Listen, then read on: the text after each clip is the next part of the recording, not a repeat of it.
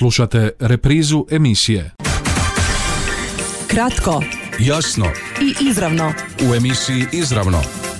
I dalje propitujemo aktualne, lokalne, regionalne i globalne teme. Ponedjeljkom u 13.30. Kratko Jasno i izravno. u emisiji Izravno. Ponedjeljkom u 13.30.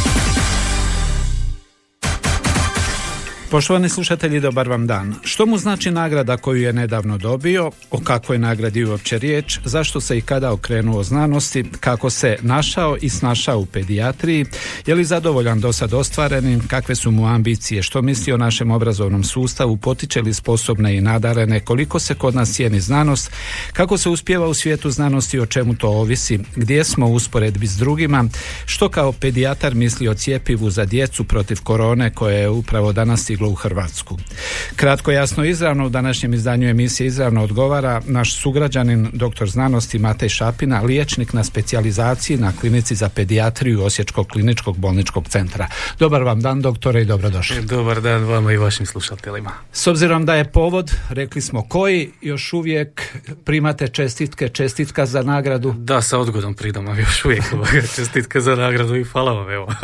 iznenađeni nagradom, Pa djelomično, djelomično, da.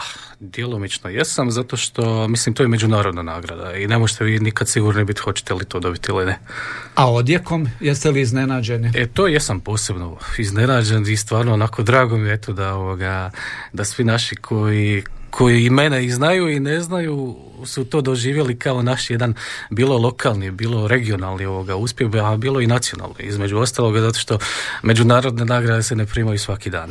Ali malo je ostalo onako u sjeni Đakovčanin. Đakovčanin pa još dobio ovaj nagradu.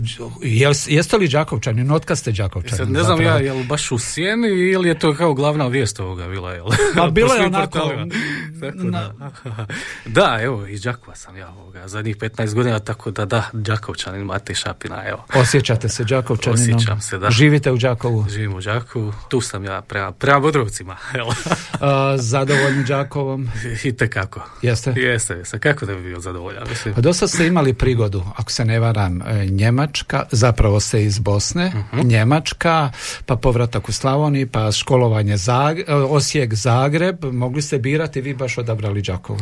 A čujte, nije do mene sve, ima nešto i do roditelja, jel? Tako da, da, evo, ništa, rođen u Travniku u Bosni i Hercegovini, došao raz živjeli u Njemačkoj kao izbjeglica i tamo dio, dijelom, dio života se školovao bio, pa onda i odvratili se nazad u Orahovicu. Roditelji dobili posao u Trnavi i, i ovome Strizivojni, tako da smo se preselili u Strizivojni i na kraju smo, eto nas u Đakovu.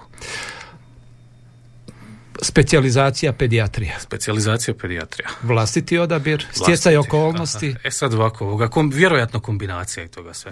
Jel, ovoga, pa ništa, nakon fakulteta, ja sam, ja sam htio nekada biti epidemiolog. Jel, Baš, evo, vidite koliko je aktualno. Da, evo da sam znao da će do ovoga doći, pa ostao bi ja u toj epidemiologiji, jel?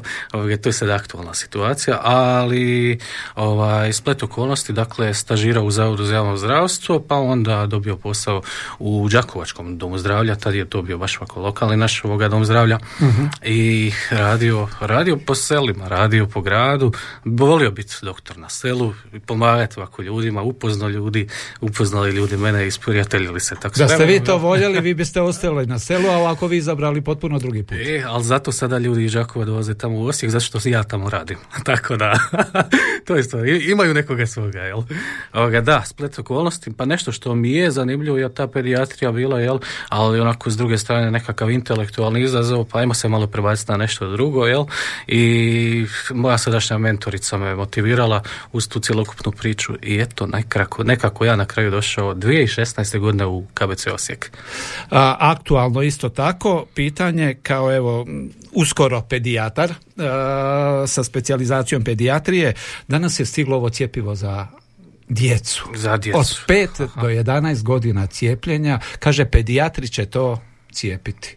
Mhm. jel, doktore, jel, preporučate s obzirom na ukupno stanje, atmosferu, uh, halabuku koja je stvorena inače o, cijeplje, o cijepljenju protiv COVID-19 u Hrvatskoj?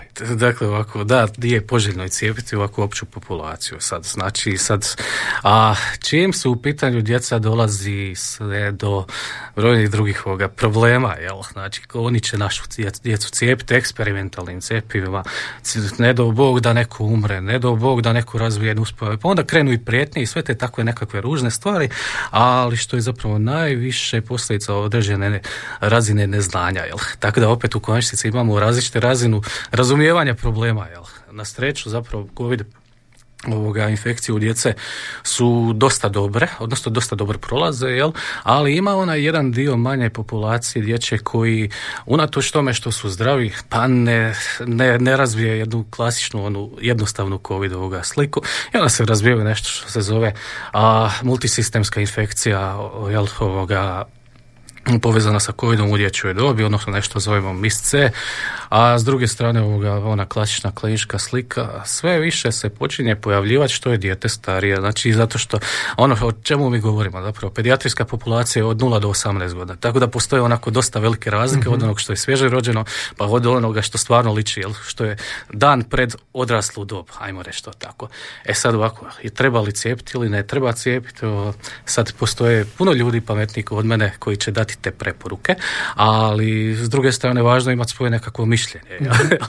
zato što to, to je uobičajeno, svi imamo nekakvo jel, mišljenje, tako da ja načelno jesam za cijepljenje, jesam na cijepljenje, a, baš iz toga razloga kako bismo smanjili eventualne jel, komplikacije, ali sad opet treba tu nešto uzeti u obzir, a to je stratifikacija pacijenata.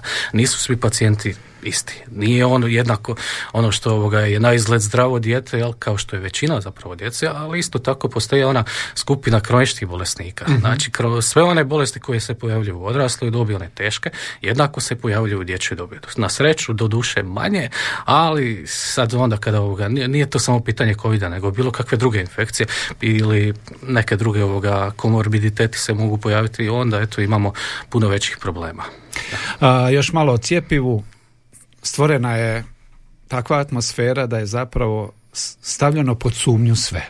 Do jučer je znanost bila neprikosnovena, znanstvenici.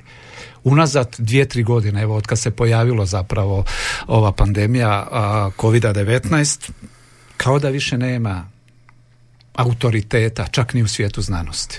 Kako to evo kao e, mladi znanstvenik e, na pragu zapravo buduće znanstvene karijere koja je evo počela sa relevantnim priznanjima, kako gledate, kako to doživljavate? E sad ovako, ovoga, znanost ima svojih nedostataka, to, to čovjeku treba biti jasno jel, ovoga, od početka, uh, zato što je ovoga, znanost uh, metodologija, a sad metodologija funkcionira na temelju testiranja hipoteza, konkretno nešto se naziva hipotetsko deduktivno zaključivanje, šta god to značilo uopće, jel?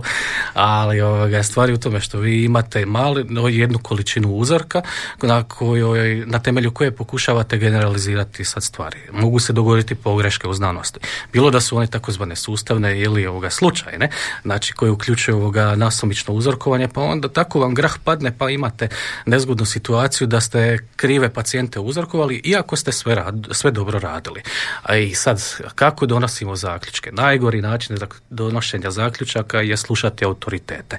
A, zato što su to osobna mišljenja. Osobna mišljenja u znanosti nisu baš nešto što je onako važno. mm Umjesto toga onda iznad toga zapravo idu nešto što se zove prikazi slučaja, odnosno prikazi pacijenata, pa onda serije prikaza pacijenta, pa stvarna observacijska istraživanja, pa onda eksperimentalno, odnosno randomizirana, jel, ovoga, koja mogu biti jednostruko, dvostruko slijepa, ali najvrijedniji dokazi su oni što mi nazivamo meta-analizama, a to je sinteza svih mogućih istraživanja na određenom, koja se bavi jednom određenom temom, gdje se mogu usporediti direktno učinci u tome svemu. Tako da da, pojedinačna istraživanja će dati, mislim svako može naći istraživanje koje nje ide njegovom osobnom mišljenju u prilog, ali to, to ne znači previše. Jel? Kada mi imamo nekako nešto što se naziva meta-analiza, ta sistematizacija toga svega i onda imate konkretne zaključke. Je li nešto djelotvorno ili nije. Tako da unatoč svim nedostacima koje znanost sama po sebi ima, to je najbolji alat koji mi posjedujemo. A kad to sve prevedemo, a na ovim prostorima je to tako, idem ja pogledati, aha, a jesu li se vi cijepili? Jesam dva puta za sada. Da imate dijete u ove dobi od 5 do 11 godine, jel biste dijelili? Vjerojatno Jel- bi, da, vjerojatno bi. Time ste, Tako time da, ste već aha. rekli zapravo, jer se kod nas gleda što Da, ko razina- radi, kako radi, kaže jedno pričaju, drugo rade, treće Da, misle da, i da, da. slično. A, mi ćemo tu stati kratka stanka i vraćamo se zapravo na sam vaš početak. Kratko Jasno, i izravno. u emisiji Izravno. I dalje propitujemo aktualne, lokalne, regionalne i globalne teme. A danas, poštovani slušatelji, propitkujemo što mu znači nagrada koju je nedavno dobio, o kakvoj nagradi je uopće riječ, a naš gost je doktor znanosti Matej Šapina, liječnik na specijalizaciji na klinici za pedijatriju Osječkog kliničkog bolničkog centra. Sad smo, nadam se, riješili ove dvojbe što se tiče cijepljenja djece s cijepivom koje je upravo stiglo danas, makar će i o tome, ja vjerujem, biti e, će se nastaviti e, prijepori koji su već duže vrijeme prisutni. E, doktore, ova nagrada koju ste dobili, pojednostavljeno rečeno, za što ste ju dobili? Mm, Dobili smo za najbolji znanstveno istraživački rad, originalni znanstveno istraživački rad koji je provela moja mala skupina vođena pod mentorstvom profesorice Jeluštić. Dakle, to je, to je dio jednog velikog projekta ko, vezano za IgA vaskulitis, nešto što se A to zove je? Henoš online purpura, odnosno upala mali krvnih žila. Jel, svaš se može upaliti, tako i mali i krvne žile, Mhm. a krvnih žila ima svugdje po organizmu, pa onda se to manifestira na različite načine. Klasična priča je to da imate dijete ovoga 5 do 7 godina koje, kojem oteknu zglobovi potkoljenice, dakle, a, pojavi se nekakav čudan osip, jel, ljubičasti, a onda dodatno mogu biti zahvaćeni svi ostali organi, najčešće bude probavni sustav, a ono što je zabrinjavajuće je kada se zahvate bubrezi. Zato što jedan mali dio pacijenata sa zahvaćenim bubrežnim sustavom na kraju razbije nešto što se zove kronična bubrežna bolest, a to zapravo znači dugotrajno praćenje, eventualne dijalize, transplantacije bubrega i puno ružnih stvari što ide s time. Kad ste počeli se time baviti i je li, jeste li već tada znali kamo će vas to E odvesti? sad ovako, ovoga, to, to je dio projekta koji je prije godinu dvije moja profesorica ta ovoga dobila, znači pod pokroviteljstvom Hrvatske zaklade za, zaklade za znanost. Znači naš jedan domaći ovoga produkt. A, e sad, a, ideje su bile ovoga razne. Srećom, ja sam nju upoznao bio dok sam bio na svojim obilascima i specijalizacije u Zagrebu, jel, na Rebru i svidjelo se njoj ono što sam ja do tada uspio napraviti sa svojim istraživačkim radom. A već malo- prije toga ste se već Jesam, puno sam se ja prije, prije bavio, jel? Dakle, ja sam u znanosti dobrih deseta godina. Znači od fakulteta, druga godina fakulteta, ovoga, još kao student i onda su krenule zapravo sve te forme, jel? kao student druge godine već ste počeli. Već sam krenuo, da. Da. Da sam na kraju završio s tim da imam svoj doktorat, da imam hrpu svoj 30 znanih radova objavljenih zadnjih pet godina, beskonačan broj kongresa, što svjetskih, što domaćih, određeni broj nagrada i tako dalje. Ako nije tajna Tako koliko dalje. godina imate? 32. 32. 32 godine, da. To baš i nije uobičajeni put, ili? Pa za onoga koga to zanima, pa je, je. Sad opet onda sad postoji ovoga a, razdvajanje. Hoće li čovjek se baviti isključivo znanosti ili će se baviti i medicinom, jel? E sad kombinacija jedno i drugo nije toliko česta, posebno sa ovakvom kvalitetnom produkcijom a, znanstvenih radova, jer nije svaki rad isti.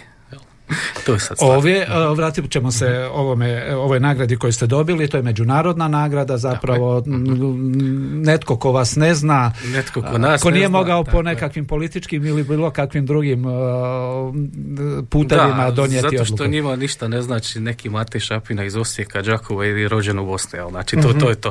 Nego je zapravo zanimljivo to što imaju tako jedan rad koji je pro- proizašao iz ovoga Hrvatske koji je stvarno na svjetskom nivou. Mhm. Sad se u zadnje vrijeme spominje onaj Lancet kao nekakav relevantni znanstveni časopis. E sad ovo je vam je objavljeno u Lancetu, ekvivalentu Lanceta za područje reumatologije. Mhm. Tako da ono, iznad toga ne ide. To samo stručnjaci mogu shvatiti i razumjeti, oni koji se bave upravo tom problematikom. To je, ono, kolokvijalno se zove medicinski Oskar. medicinski Nagrada. Oskar, mislim da, eto, moralo se nekako ga nazvati, ali evo, to, to je onako jedno a, zanimljivo ime. Eto. Što jedno ovakvo priznanje znači jednom mladom znanstveniku? Znači ovako ovoga, vi dolazite iz sredine koja je ograničena financijskim sredstvima, ograničena je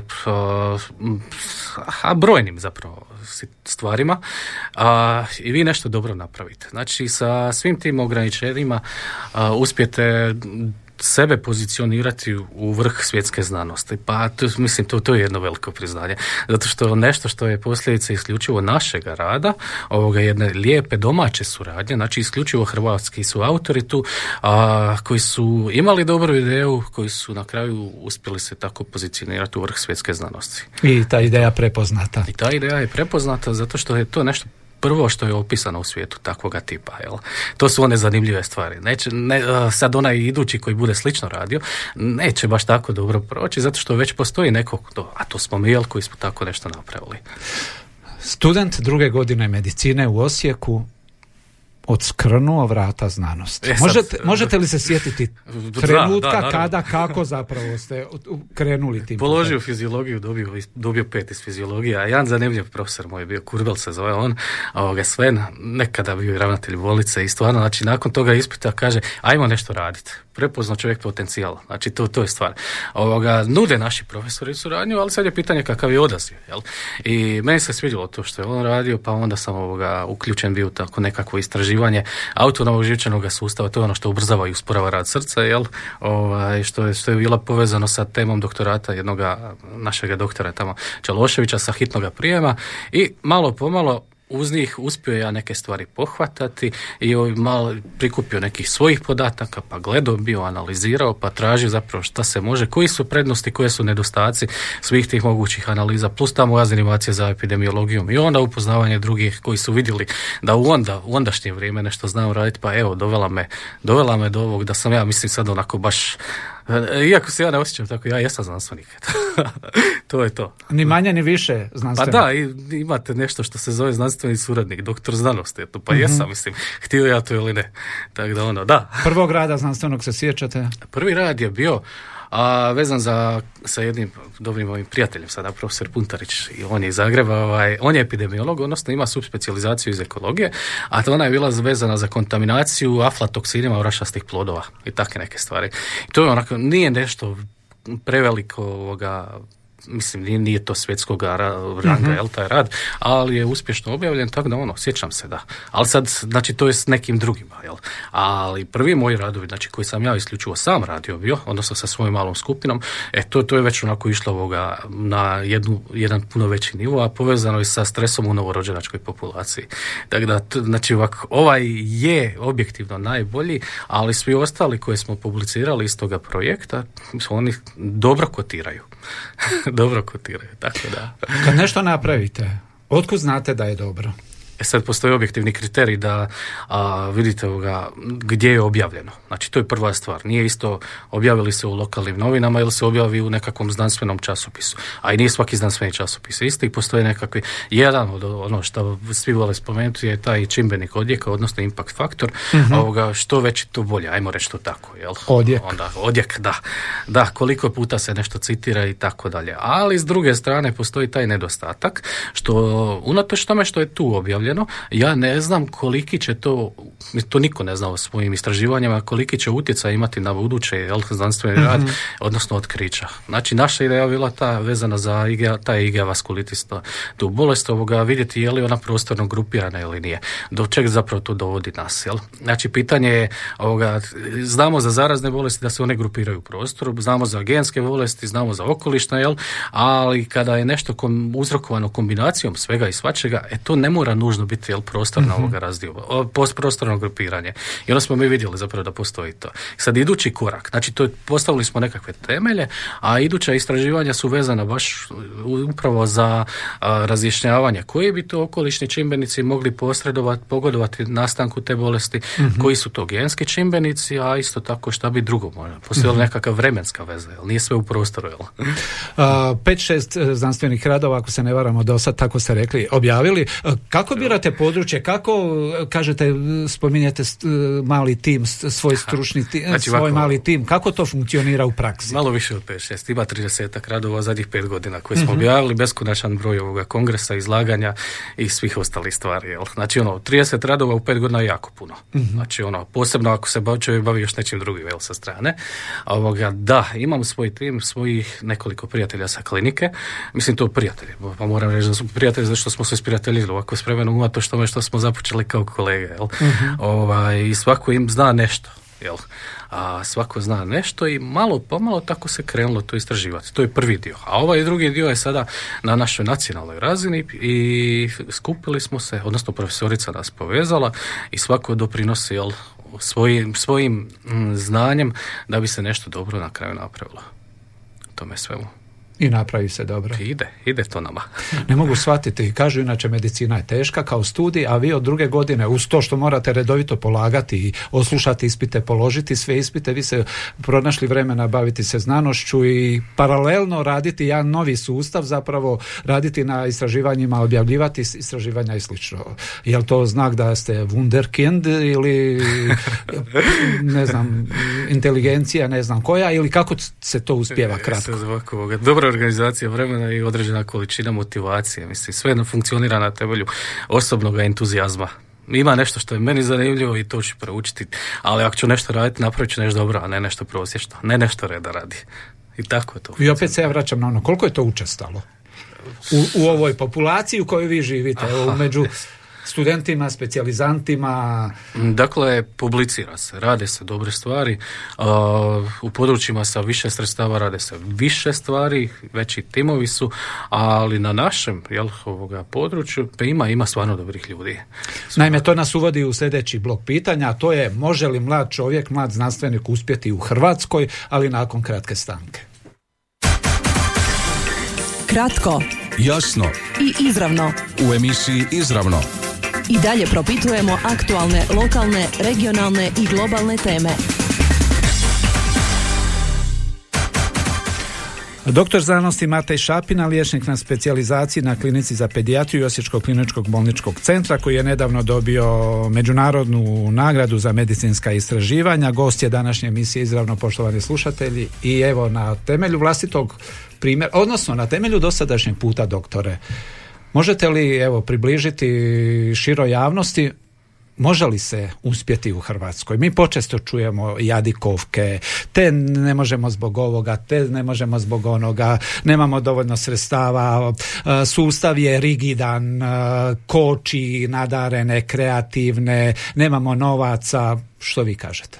Pa jednim dijelom uvijek postoje određene obstrukcije, bilo da su, eh sad ovako ovoga, bilo da su objektivne ili subjektivne. Znači, ja preferiram ovoga taj subjektivni pesimizam jel, u toj cijeloj priči, tako da, pa da, evo, ja sam dosta toga uspio do sada ovako napraviti. Ne samo ja, nego i postoji brojni primjeri u tome svemu. E sad ovako ovoga, pitanje je vezano za sustav našeg obrazovanja sigurno, jel? Tako da ništa, sad ja kad opet pogledam, mislim, sebe, a šta, dijete sa sela, znači onako stereotip, krenemo sa stereotipima.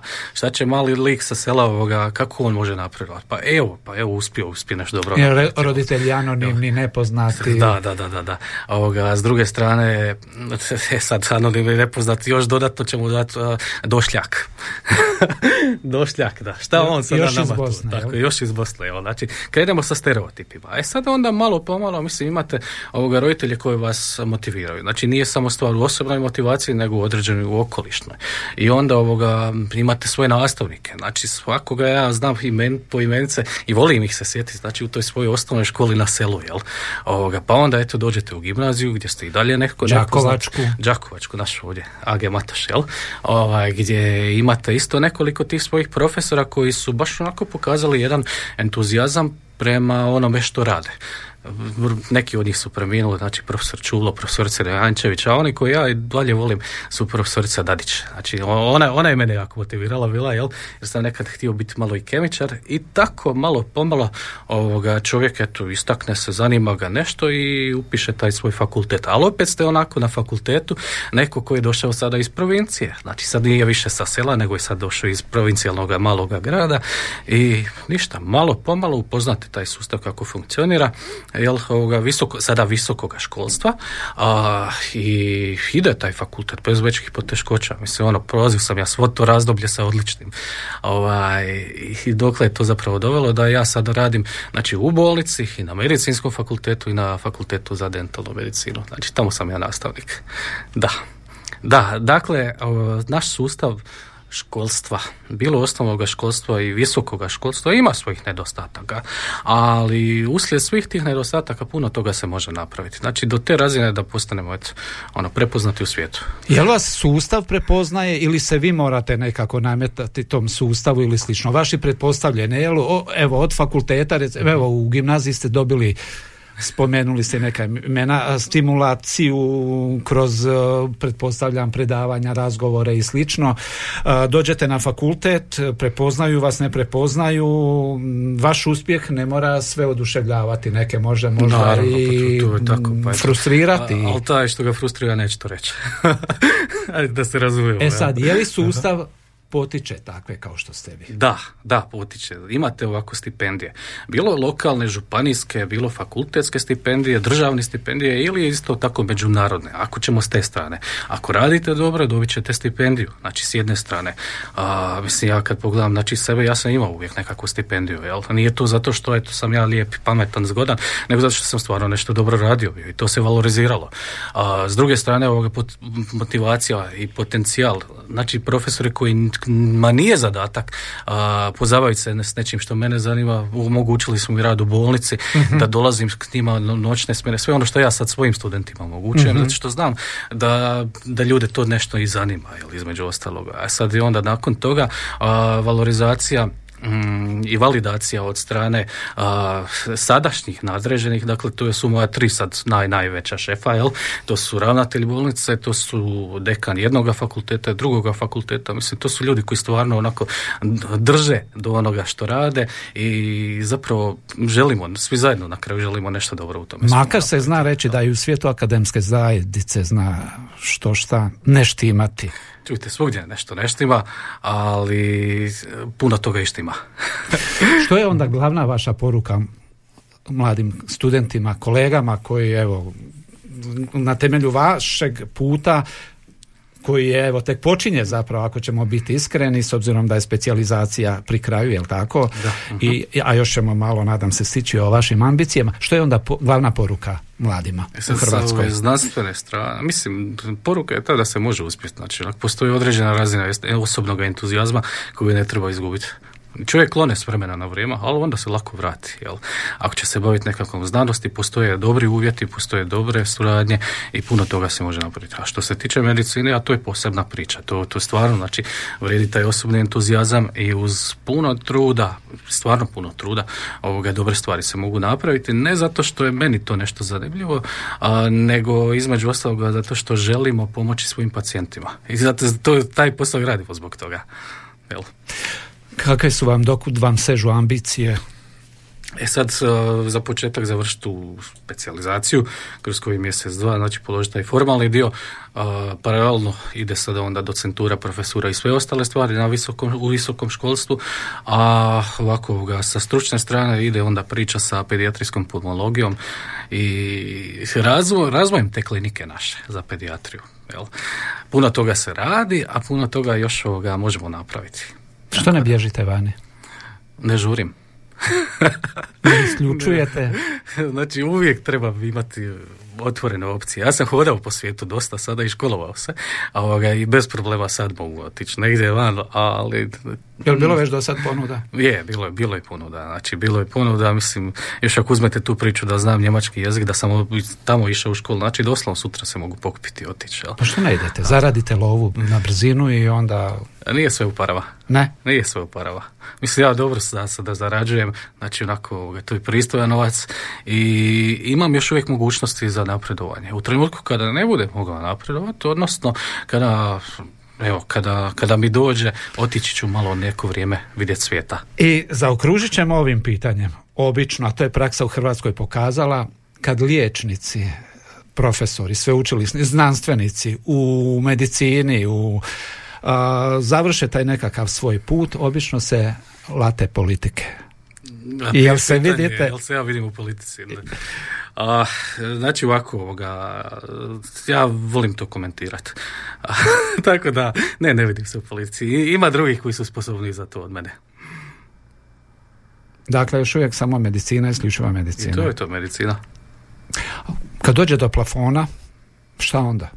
Evo onda čovjek postane inovativan i onda razvija svoje metodologije, svoje načine razmišljanja, provodi u djelo, nastavi dalje publicirati to sve, jer ima puno ljudi koji su razvili tipa kiruške nekakve metode, znači to su objavili i onda sad se to po svijetu koristi.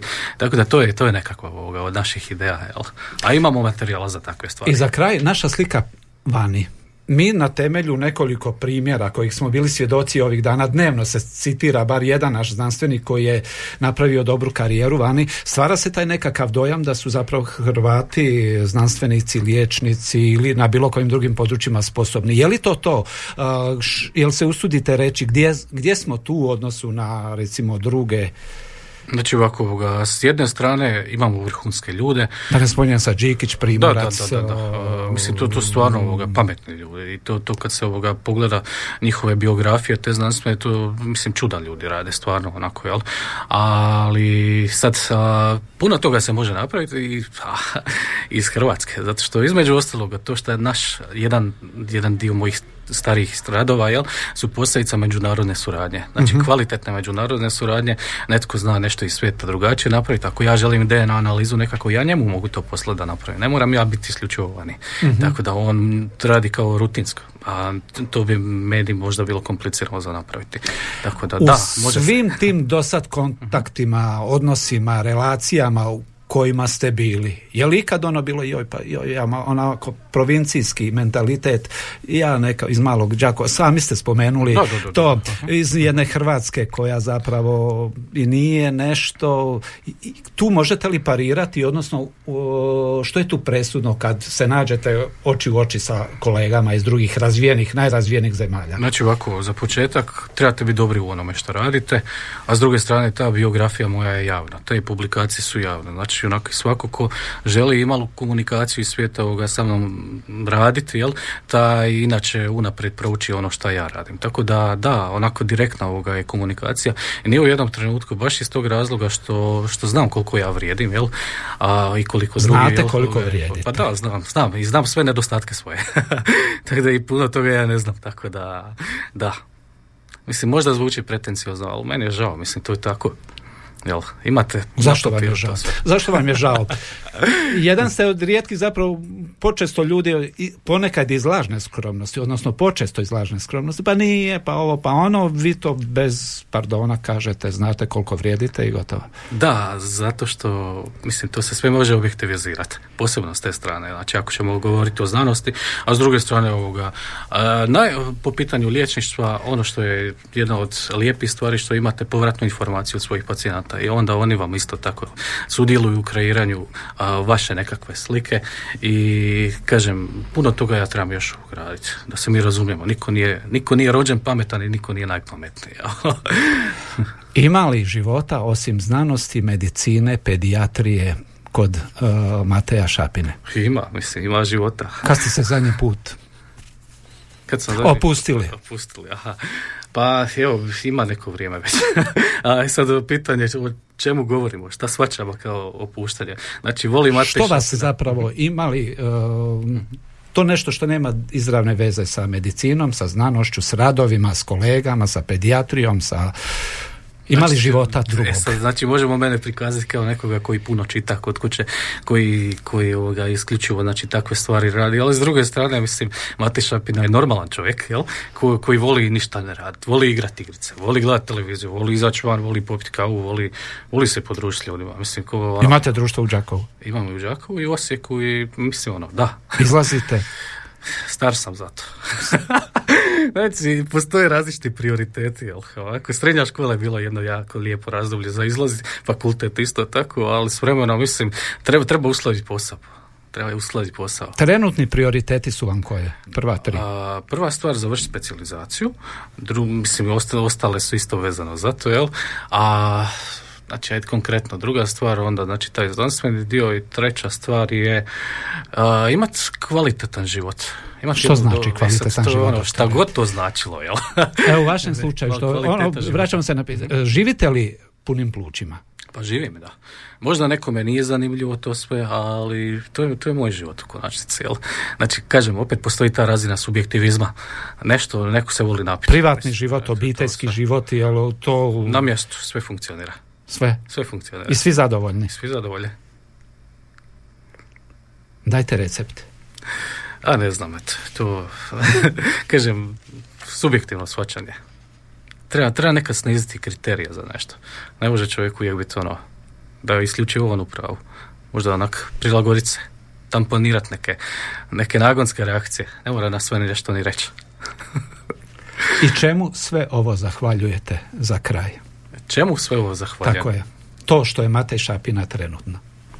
Čujte, znači voli čovjek misli da je to isključivo njegov rad, ali nije, mislim nije to samo stvar znači mene, a, nego je stvar okoline koja ga je dobro educirala, dobro oblikovala, između ostaloga mojih roditelja koji su nastavnici, mislim ovdje, jel? Ovako, ovoga, oni, pa onda znači imate i brata i sestru kojima možete zahvaliti, Jesu oni otprilike kao vi? malo mlađi od mene, malo mlađi od Ali mene, što se da, tiče ambicija, ambicija, postignutog do sad, Na doktoratu su obodvoje. oboje. Jesu, jesu, da. Da, imate tu okolinu koja vas onda oblikuje, znači tu jednu malu sredinu od Strizivojne, pa onda ovaj, mislim, imate tu srednju školu u Đakovu, znači naš lokalni, jel, ovoga sustav obrazovanja, imate te fakultete regionalne, eto, malo pomalo okolina plus osobni entuzijazam. Znači nije to samo moja nekakva pamet, nego ono, kombinacija svega toga, jel. Gdje god bili, a želim vam puno uspjeha, nek Đakovo ostane dio vaših vašeg života. Evo, time zaključimo. Hvala vam, mislim, to, to je neupitno. to je neupitno. Poštovani slušatelji, gost današnje emisije izravno bio je doktor znanosti Mate Šapina, liječnik na specijalizaciji na klinici za pedijatriju Osječkog kliničkog bolničkog centra koji je nedavno dobio na međunarodnu nagradu za svoj znanstveni istraživački rad u medicini. Hvala vam još jednom i puno uspjeha. Hvala vama i lijep pozdrav svima. Kratko Jasno, i izravno. u emisiji Izravno. I dalje propitujemo aktualne, lokalne, regionalne i globalne teme. Ponedjeljkom u 13.30. Kratko Jasno i izravno. u emisiji Izravno. Ponedjeljkom u 13.30. Ovaj programski sadržaj sufinanciran je sredstvima Fonda za poticanje pluralizma i raznovrsnosti elektroničkih medija.